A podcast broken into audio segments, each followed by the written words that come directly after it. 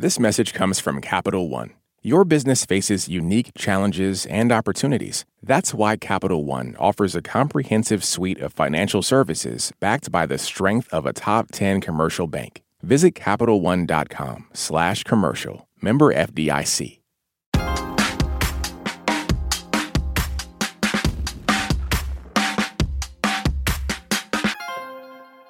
Okay, so you're working on a task. Maybe you're cooking dinner, you're trying to focus on some work, you maybe even reading a book, and then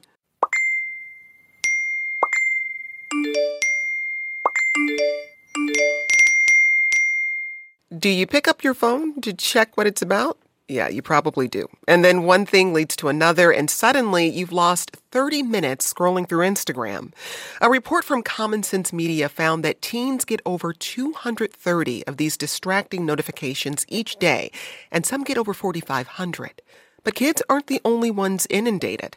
According to market research company Insider Intelligence, American adults spend around four and a half hours daily on their phones. Smartphones and social media apps have been criticized for their addictive design. Just this year, lawmakers in Utah, New Jersey, and North Carolina have taken action to protect kids from the reach of social media apps. Today, we're taking a look at how we use our phones. How are we affected by the constant presence of our phones, and what can we do to claim back our focus? I'm Jen White. You're listening to the 1A podcast, where we get to the heart of the story. We've got a lot to get into. Stay with us. This message comes from Capital One, offering commercial solutions you can bank on. Now more than ever, your business faces unique challenges and opportunities. That's why Capital One offers a comprehensive suite of financial services, all tailored to your short and long term goals. Backed by the strength and stability of a top 10 commercial bank, their dedicated experts work with you to build lasting success. Explore the possibilities at CapitalOne.com/slash commercial, a member FDIC. This message comes from NPR sponsor Rosetta Stone, an expert in language learning for 30 years. Right now, NPR listeners can get Rosetta Stone's lifetime membership to 25 different languages for 50% off. Learn more at rosettastone.com/npr. This message comes from NPR sponsor Vuori. Jump into a new perspective on performance apparel. Vuori makes products that stand the test of time and hope to inspire others to live vibrant, healthy lives, empowering your best life in clothing that can be worn for just about any activity from running to yoga. Visit Vuori.com slash NPR to receive 20% off your first purchase and enjoy free shipping on any U.S. orders over $75. Discover the versatility of Vuori clothing. Let's get into the conversation. Joining us is Manoush Zomorodi. Manoush is host of NPR's TED Radio Hour and the new series Body Electric. It's investigating the relationship between our technology and our bodies. She's also the author of Bored and Brilliant How Spacing Out Can Unlock Your Most Creative Self. Manoush, welcome back. Jen, it's so good to be back. Thank you. And joining us from Seattle is Dr. Lucia Magis Weinberg. She's an assistant professor of psychology at the University of Washington, where she leads the International Adolescent Connection and Technology Laboratory. Lucia, it's great to have you. Thank you so much for the invitation. Delighted to be here. And here in studio is Amanda Lenhart. She's the head of research at Common Sense Media. That's a nonprofit that researches the impact of media and technology. She also serves on an advisory panel to the American Academy of Pediatrics Center on Social Media and Youth Mental Health. Amanda, thanks for joining us. Oh, thanks for having me. So let's start with the findings in the recent report from Common Sense Media, which revealed that teens received hundreds of notifications a day. Amanda, you're a co author of this study, which collected data from 11 to 17 year olds to see how exactly they were using their phones and how they felt about it. What did you learn? Yeah, so that number that you're sharing, the 237 notifications a day, was one of the main findings of the report. And we found really that the phone is a constant companion for young people. It's with them all the time. They use it on average about five hours a day, similar actually to adults. They also um, pick up their phone a lot, not just when it, they're getting notified, but just um, on their own sort of instigation. And that happens about 72 times on average per day. Um, and notifications are, you know, they happen all the time, right? So they're not just they're not just at night. They happen during school. About a 25% of notifications come in during the school day. About 5% of notifications come in between midnight and 5 a.m., what we call the overnight hours during the school school nights. So these notifications really are um, pervasive in the lives of adolescents. Um, and, and part of that's because they represent people they care about a lot of the time. So it's very difficult to um, to turn them off. And we can talk more about that. But I think th- those that was probably one of the main findings of the report. We got this message from a member of the 1A Text Club who writes, I leave my phone on mute.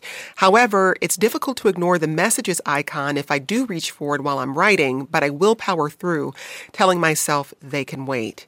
Now, I am someone who has turned off most of the notifications on my phone. I typically leave my phone on mute for a number of reasons. But Lucia, there was a study published last year in the peer reviewed journal Computers and Human Behavior.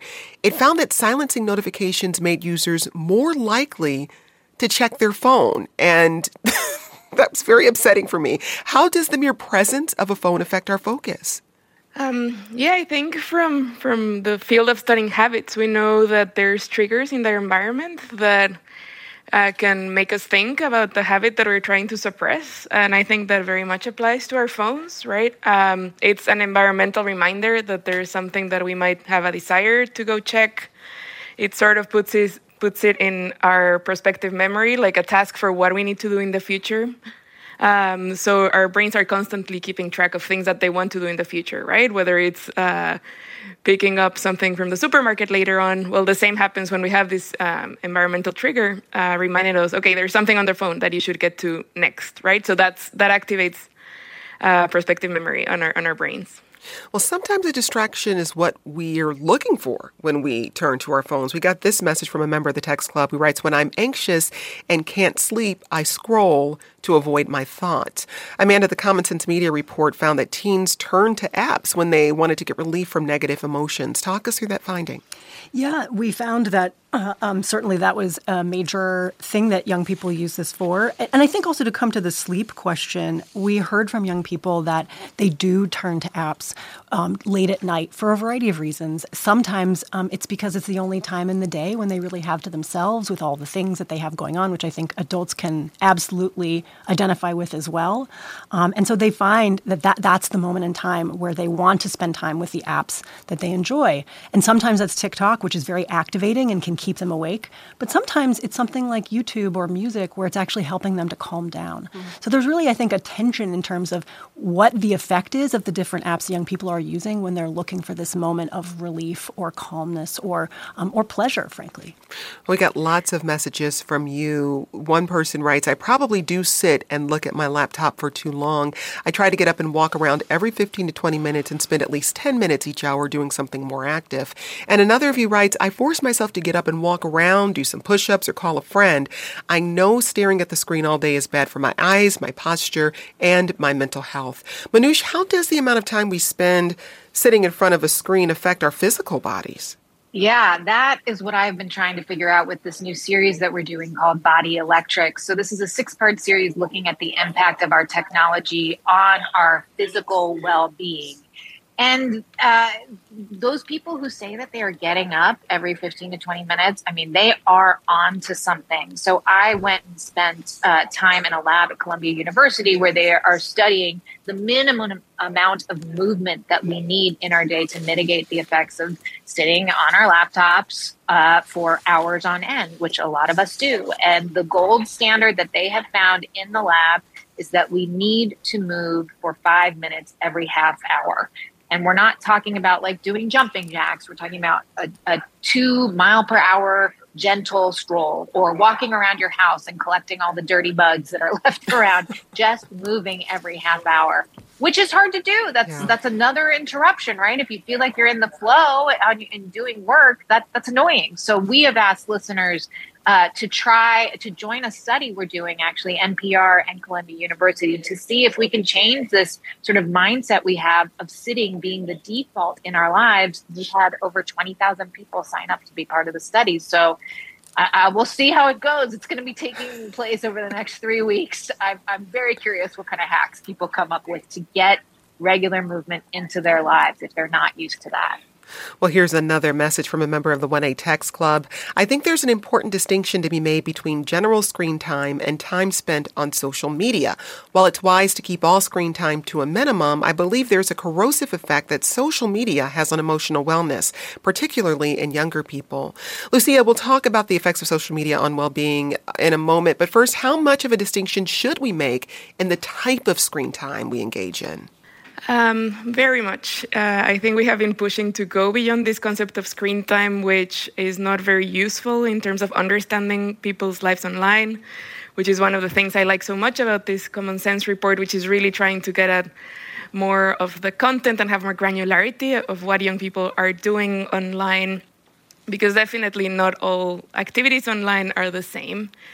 Um, so yes, we need to uh, really understand content. We need to understand what people are doing, and we need to do it with much more granularity because, as we know, people are changing so quickly. Uh, the activities they're doing on their phone, probably over 10, 15 seconds, that just screen time doesn't really capture all that nuance. We're going to head to a quick break with this message we got from one of you. My spouse and I already had the quote unquote come to Jesus talk when she showed me our vacation photos and I was staring at my phone in every single picture. Coming up, what our close relationship with our phones is doing to our sleeping habits. Back with more in a moment.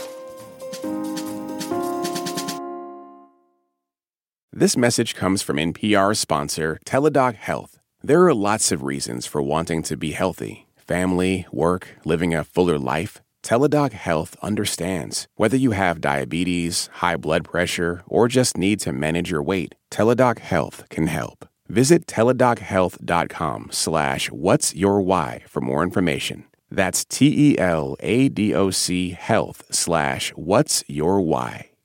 This message comes from NPR sponsor REI Co-op. REI has gear, clothing, classes, and advice for camping and glamping, biking and hiking, axing and snacksing, backpacking, and another outdoor thing that rhymes with backpacking. Visit your local REI co op or rei.com for the million and one ways you can opt outside. This message comes from NPR sponsor REI Co op. REI has gear, clothing, classes, and advice for camping and glamping, biking and hiking, axing and snacksing, backpacking, and another outdoor thing that rhymes with backpacking. Visit your local REI co op or rei.com for the million and one ways you can opt outside. In this country, some truths aren't self evident. In NPR's Black Stories, Black Truths, a collection of stories as wide ranging and real as the people who tell them, we celebrate the Black experience for all its soul and richness. Search NPR Black Stories, Black Truths wherever you get podcasts. Let's get back to the conversation. Teens receive hundreds, if not thousands, of phone app notifications a day, and they're struggling to manage their relationship with their phone. Lucia, you're in Seattle. In January, Seattle Public Schools filed a lawsuit against multiple social media companies, including Snapchat, TikTok, and YouTube. They say companies' conduct, quote, has been a substantial factor in causing a youth mental health crisis, end quote. Now, studies find that prolonged screen time isn't great for our mental health, but what do we know about how social media in particular affects young people's emotional well being? Um, yeah, and, and, I think this comes out in the report uh, as well. Uh, double, uh, social media is a double-edged sword, almost with a lot of positive uh, impact for youth in terms of a great source of social support and connection, but also, of course, some uh, negative uh, impacts as well. We know um, it can facilitate social comparison, which can lead people to feel worse about themselves. It can be a source of digital stress as well. And of course, a big disruptor of sleep, which we know is such a, a cornerstone in our mental health and our well being. Uh, so, yeah, a very mixed uh, mixed impact with a lot of positives but negatives as well. When we also think about the developing brain of adolescents, does that matter in the way screen time affects children as opposed to adults? So, so very much. There's key developments that happen in adolescence. Adolescents are very sensitive to their social environments. Adolescents are very sensitive to being popular and having status and seeing what the popular kids are doing and how can I become popular. Adolescence is a time of exploration, of autonomy, of wanting to do things on your own, and also a time in which we're developing this ability to regulate our behavior, to control our impulses. So I think social media features uniquely, appe- the way it's designed, uniquely appeal to many of these developmental tasks of adolescents. And if it's hard for us as adults to, to ask us to regulate our behavior, we're hearing from callers to the show of how much it's a struggle for all of us to regulate our behavior. Well, it's going to be even harder for, for children and adolescents who are still developing many of these skills. We got this email from Michael who says, How much difference does sitting versus standing make? My wife used to work from home during COVID and sat for eight hours a day. We switched her to a standing desk and she reports feeling much better. Manoush, what have you learned? Uh, well, that's interesting. So, if the standing desk is working for you, please, you know, stick with it. However, having talked to physiologists at Columbia, there's the the the verdict is out on standing desk. Standing for long periods of time can actually cause its own problems, and standing at a standing desk does not uh, replace this movement that is needed throughout our day. So, uh, like I said, if, if standing works for you, great. But it's the movement, it's the getting the muscles uh, pumping and flowing that actually is going to reduce your blood sugar levels, that is going to bring down your blood pressure, that is also going to reduce stress and improve your mood. Um, so I, I, have to break it to you also, Jen, that working out in the morning and then sitting all day, uh, it's also not great. Like, don't get rid of your workout, but I know it's not fair, is it? It's don't not your workout because I have to get up really early to work out in the morning. no, I know, but you still need those movement breaks so that you don't sit on your butt all day. And I will say, having gone through that that laboratory thing, the difference not only in my my blood sugar was cut by half the day that I moved every half hour. My blood pressure was down by five points, but also I rated the quality of my work that day, which really surprised me, at 40% better. Wow. So uh, the data showed I had a better day when I included some movement, even if I felt guilty for not sitting and grinding. Mm. Well, we got this message from another member of the 1A Text Club. Doom scrolling and constant information is probably my biggest issue. I signed up for the Columbia University Screen Time Study. Now, as you said, Manoush, TED Radio Hour is partnering with Columbia University Medical Center to research how being active can offset the amount of time we sit looking at our phone or computer. We've talked about the physicality, but what about the information overload? How does that affect us? Oh, yeah. Well, so this isn't an upcoming episode that has not come out yet, but I, I hope people will listen. We talk about this idea of interoception, and I speak to a psychiatrist and neuroscientist um, at the Laureate Institute for Brain Research. Um, so, interoception is our sixth sense. It's how our nervous system senses and interprets and integrates information about how we're doing inside our body. So, you know, you you pack some nuts, so because you know that maybe you're going to get hangry later, right? Well, I think what they're learning is that all this input that we get, all the sensations we feel when we go on the internet, the outrage, the anger, the sadness, um, it can take over our bodies to the point that we feel overwhelmed and physically impacts us. Um, and so, one of the suggestions they have is getting yourself into a place every day where it's a sensory free zone lying in the dark with the door closed in silence, uh, no notifications at all, no dog. Um, that there's a reset that needs to happen so that you can regulate yourself. Um, we also look into this this uh, TikTok phenomenon that happened last year, where thousands of teens across the globe started exhibiting Tourette's like symptoms, and and why why it brings up so many questions. Are teens particularly vulnerable to behavioral prompts online? Or is this epidemic comp- comparable to other emotional contagions that have happened in the past, like the dancing plague that happened in the 1500s, where people literally danced themselves to death? So clearly, some people are more vulnerable and need to be extra, extra cautious. But I just want to add one thing, Jen. I'm, mm-hmm. I'm laughing because we got a note from my son's high school the other day that said, Parents, please stop texting and calling your kids during the day. Mm. It's very disruptive. So, this is a, a parent child combo thing that we need to talk about. It, it, there's a conversation that needs to happen in every home. We're trying to have it in my house every day. well, Amanda, I see you nodding yeah. very vigorously. Go ahead. Yeah, I mean, notifications aren't just from your buddies. They are parental controls telling you to get off the phone. They are your parents texting you to say, "Hey, don't forget you got to go to the orthodontist." They are the system notifying you of something. So it's a it's a lot of different things that are uh, coming up and distracting you during the day. Wow, Manoush, in your reporting, what have you learned about how intentional some of these addictive features are in social media apps. I mean, it's a game we play too, Jen, as journalists, right? Mm-hmm. The world is so fractured. There's so many places vying for our attention. And so, if you have the ability to manipulate it with design, unfortunately that's the the capitalist marketplace that we have built with a lot of this and so it is on the user to make their decisions like turning off those notifications but i will say i one of the most helpful things that helped in my family was when our pediatrician said there needs to be an hour of no screens before you turn out the lights to go to sleep. Having a medical practitioner say that, you know, she's like, you brush your teeth, you wear a seatbelt, you need to not look at screens an hour before sleep. That had a huge effect on my kids. Mm. And before we let you go briefly, Manoush, we mentioned the study TED Radio Hour and Body Electric is doing with Columbia University Medical Center. What are you hoping to learn?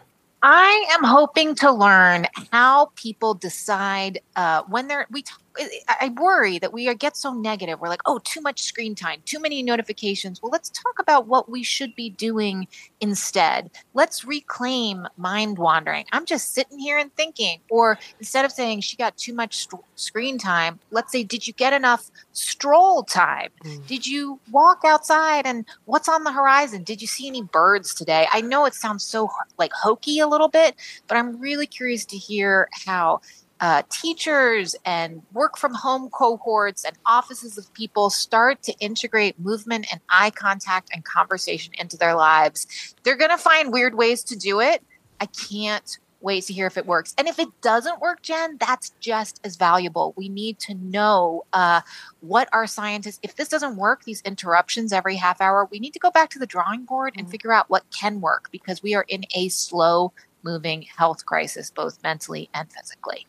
That's Manoush Zomorodi, the host of NPR's TED Radio Hour and the new series Body Electric. You can follow along with the series by subscribing to the TED Radio Hour podcast feed. Manoush, thanks so much. Jen, such a pleasure. Thank you. And let's bring a new voice into the conversation. Dr. Clifford Sussman is a child and adolescent psychiatrist in Washington, D.C., focused on internet and gaming behaviors. Clifford, thanks for joining us. Thank you so much for having me. Clifford, you've been in private practice for over 15 years now, and you focused on internet and gaming use for the past seven years. How was your practice affected by the pandemic when many of us spent more time in front of a screen? Uh, well, the demand for my services went way up. Uh, to the point where I had to get out and start training other clinicians because there weren't enough people around to handle the huge demand for kids who were just struggling with uh, way too much device use. And there was struggling beforehand.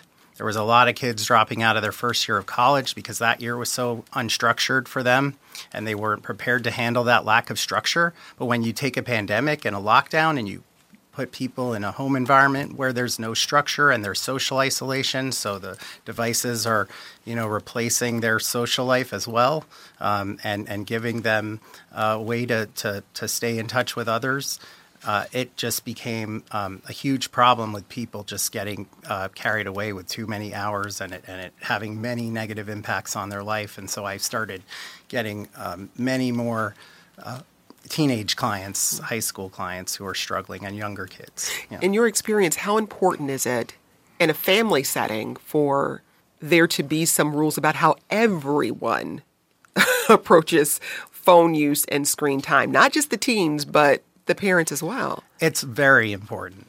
Uh, parents model behaviors for their kids. I talk a lot about cues because cues are a huge concept in addiction, and kids um, do what they see their parents doing because what they see their parents doing is a cue for their own behaviors. And cues are what uh, are a major factor when when um, when an alcoholic walks into a bar and they see the sights, sounds, and smells of the bar. Uh, they start to release the the uh, neurotransmitter dopamine, the the the transmit the neurotransmitter that release we release when we get what we want when we want it. They start to get to release that before they've even had their first drink. And the same thing happens when a kid sees somebody else on a phone or when they walk into a room filled with devices. We're going to take a quick break here. When we return, we discuss tips on how to cut down on your screen time. Stay with us. This message comes from NPR sponsor Mint Mobile. From the gas pump to the grocery store, inflation is everywhere. So Mint Mobile is offering premium wireless starting at just $15 a month. To get your new phone plan for just $15, go to mintmobile.com/switch. This message comes from NPR sponsor REI Co-op. REI has gear, clothing, classes, and advice for camping and glamping, biking and hiking, axing and snacksing. Visit your local REI co-op or rei.com for the million and one ways to opt outside. Let's get back to the discussion with this message we got from one of you. I'm worried about how much time I spend on games. I've deleted the game when I'm trying to be good, and then something stressful happens, and I download it again. I don't smoke or drink, but this is definitely an addiction. I turn to it immediately for stress relief. And another of you shares, I'm addicted. I try to control it, but it's tough when I use it for work. And we've got lots of messages along this lines, people feeling addicted to their phones.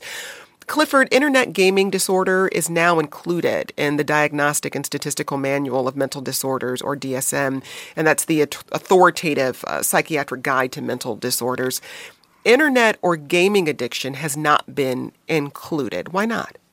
Well, uh, so so just to clarify, it's in the it's in the section three of the DSM, internet gaming disorder. So it's not an official diagnosis yet. It's a condition require requiring further study. And I think the reason why they don't include social media addiction and internet addiction uh, and make it just internet gaming disorder specifically is just because that's where the most data is.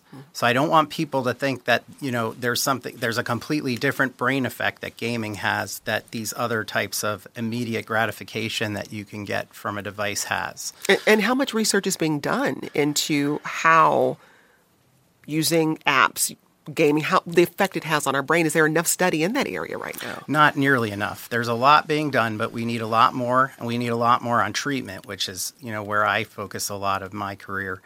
Um, but you know, there's also the World Health Organization, and they have gaming disorder, which is that is an official diagnosis now. However, we go by the ICD-10 right now when we're when we're uh, sending a diagnosis to an insurance company, and the ICD 11 is not out yet. It's not being used yet. And gaming disorder will be in the ICD 11. And, and what does having an official diagnosis in, in the DSM, why does it matter for insurance? Well, because disorders are based on problems in your life, they're based on dysfunction, right? And so um, if you uh, if, without without uh, putting a, a, name to it, without having something that you can code for, um, you can't really speak to how much your your patient is struggling from this problem. And so what what doctors will do instead is they'll put um, another diagnosis on. Uh, the invoice to get reimbursement from insurance, such as ADHD or anxiety disorder, and those diagnoses are true as well. But it's very hard to address those problems uh, you get it's very hard to access treating somebody's ADHD or anxiety or their autism if you have uh, just constant screen use and all the um, the problems that, that go with it. Mm. We got this email from one of you. The word addiction keeps coming up. Please mention Media Addicts Anonymous if it wasn't mentioned already. We heard that from a number of you. Lucia, you don't use the term addiction when describing problematic phone or screen use. Why not? Well, I think it's a term we want to be very careful with. I don't think it's uh, a good label that describes uh, the reality for most of us. Uh, yes, uh, many of us like use the phones more than we want, use them in absent-minded ways. Uh, but for something to really be an addiction, it has to exert profound dysfunction uh, in a person's life. So I'm sure that's true for a small minority of of youth, the clients that, that Clifford sees in his practice. But for for many of us, I think it would fall more in the remit of a bad habit, right? Something that we want to control, that we want to change. Uh, but it it doesn't really uh, create the dysfunction that other types of addictions can create, where people just stop sleeping, stop going to school, lose friends, start lying, uh, hiding their, their use, right? That, that, that is true, but for a smaller uh, percent of people, not and, for everyone. And in terms of where you'd like to see more research done on the effect of screen time and phones and apps, uh, the effect it has on our brains, where do you think the research needs to go? Um, yeah, so I think we need to be much more specific, right? And if it's social media that we're interested in, we need to start looking at the mechanisms, right? Is it the idea that I can connect with my friends that I, when I'm lonely? Is that the mechanism that we want to look at and that effect of and, and how that relates to our brains, our psychologies. Uh, does it have to do with digital stress or with problematic media use? We need to be much more specific in our mechanisms, just going beyond screen time or just general device use. Now, you mentioned digital stress. That's the first time that's come up in the conversation. What is that? So, so that's one of the things we study in, in our lab, and it's this very useful term to encompass many of the things that we have been talking about. So, for example, uh, FOMO, or what we hear a lot from young people, which is availability stress. And young people tell us, well, yes, I should be sleeping, but I'm concerned that if my friend is struggling through the night and she sends me a notification and I don't respond, I'm concerned for my friend's well being, right? So young people feel the need to be constantly available. They feel this overload of information all of the time there's a lot of approval anxiety right are people going to like the posts that i that i put there uh, what i what is the feedback i'm going to get um, so there's all these different aspects of digital stress that, that we all struggle with, and, and young people particularly. I mean, Clifford, what I hear from Lucia there, and I'm wondering if it shows up in your clients, is this weird space we've created where we are, we feel this need to be constantly connected to the world, to one another. Yeah. And there are ways to do it, but it can come at personal cost. How do you talk to your patients about how to navigate that space? Yeah, I mean, I really try to emphasize the importance of in real life socializing, and that you can you can certainly uh, get a lot of um, social benefits from using devices and a lot of connection, but it's not the same kind of connection as real life connection. And it's not a replacement for real life connection. And so I really try to, to talk about a balance. You know, and this isn't just for people who are who are having all these severe problems. It's I talk to schools and parents all over about you know healthy use in general and preventative ways to to approach this where you know you're giving kids a balance between what I would call high dopamine activities activities that like I said are instantly and continuously giving you what you want and when you want it and activities that require more patience, like the strolling, uh, the stroll time that, that was mentioned earlier on the mm-hmm. show, but also things like playing a musical instrument and uh, doing arts and crafts and doing exercise, doing homework as well. But I, I don't want parents just to think in terms of how productive activities are, but also the effect they have on the brain in terms of are they requiring our kids to, to use patience? Clifford, a big part of your work is teaching approaches to healthy screen use. What are some techniques that work? Well, uh, there's there's three areas I focus on a lot. One is having a lot of structure. So, if you have a structured activity that's low dopamine or at least requires a little more patience, like uh, going to a soccer game and you know, and the game lasts three hours, that's three hours you don't have to worry about your kid getting on a phone usually. And, you know, I like parents to use an actual schedule for their kids' activities and to plan out the day ahead of time. Um, I also talk a lot about, as I said, having cues, and that means also uh, thinking of the house the home environment in terms of like what are the cues in that environment and can we have zones in the house like a high dopamine zone and a low dopamine zone? In other words maybe you can have like an arcade room in the house where all the screens go. There's no law that just because you can carry a cell phone anywhere or a laptop or a tablet anywhere that it has to be portable. You can leave it in one room with all the other devices. You can leave it charging there. Maybe the kids instead of bringing the phone to school they bring a Gabb phone um, which just does texting and calling, or they bring you know a smart watch without that's not connected to a phone that's self-contained. Um, but you know they leave the phone in that room, and so that when parents need to get their kids off a device, instead of grabbing the device and causing, you know, from the hands and having a potential power struggle, you're just getting them to leave a high dopamine zone and go to perhaps a low dopamine zone. Like we talked about not having a, a phone in the room at night when you're sleeping, that could be a low dopamine zone with no other devices. Um, so cues are important. We talked about modeling too, and that, and, uh, and then I also talk a lot about parents having uh, a balance between the two extremes of, of parenting. You know, the the the uh, micromanaging, policing all the screen time, and then you get into the trouble that that caller said, where you know the kids don't know how to self-regulate, especially as they get older.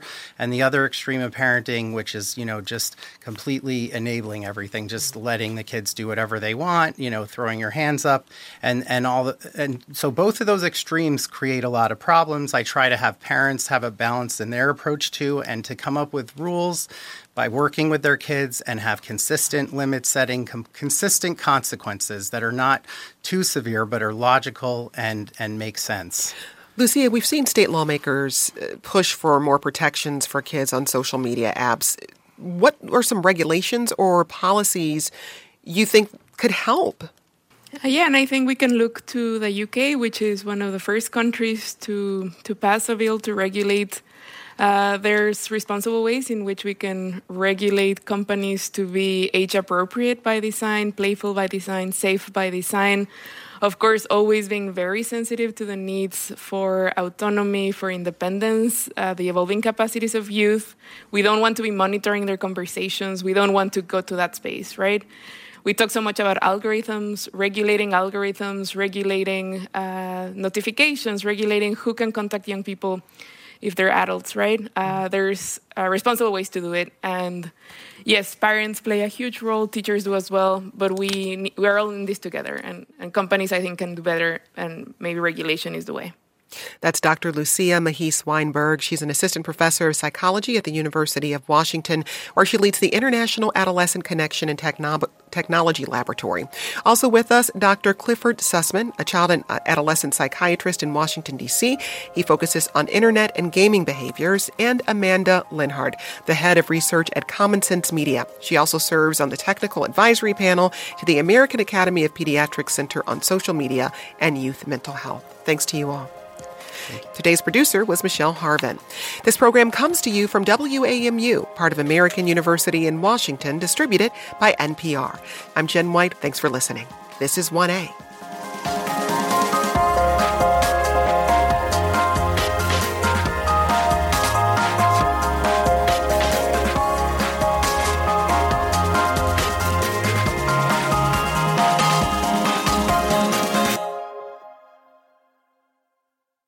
This message comes from NPR sponsor Viking, committed to exploring the world in comfort. Journey through the heart of Europe on an elegant Viking longship with thoughtful service, destination focused dining, and cultural enrichment on board and on shore. And every Viking voyage is all inclusive with no children and no casinos. Discover more at Viking.com. Support for NPR and the following message come from IXL Online. Is your child asking questions on their homework you don't feel equipped to answer? IXL Learning uses advanced algorithms to give the right help to each kid, no matter the age or personality. One subscription gets you everything. One site for all the kids in your home, pre K to 12th grade. Make an impact on your child's learning. Get IXL now. And NPR listeners can get an exclusive 20% off IXL membership when they sign up today at IXL.com/NPR.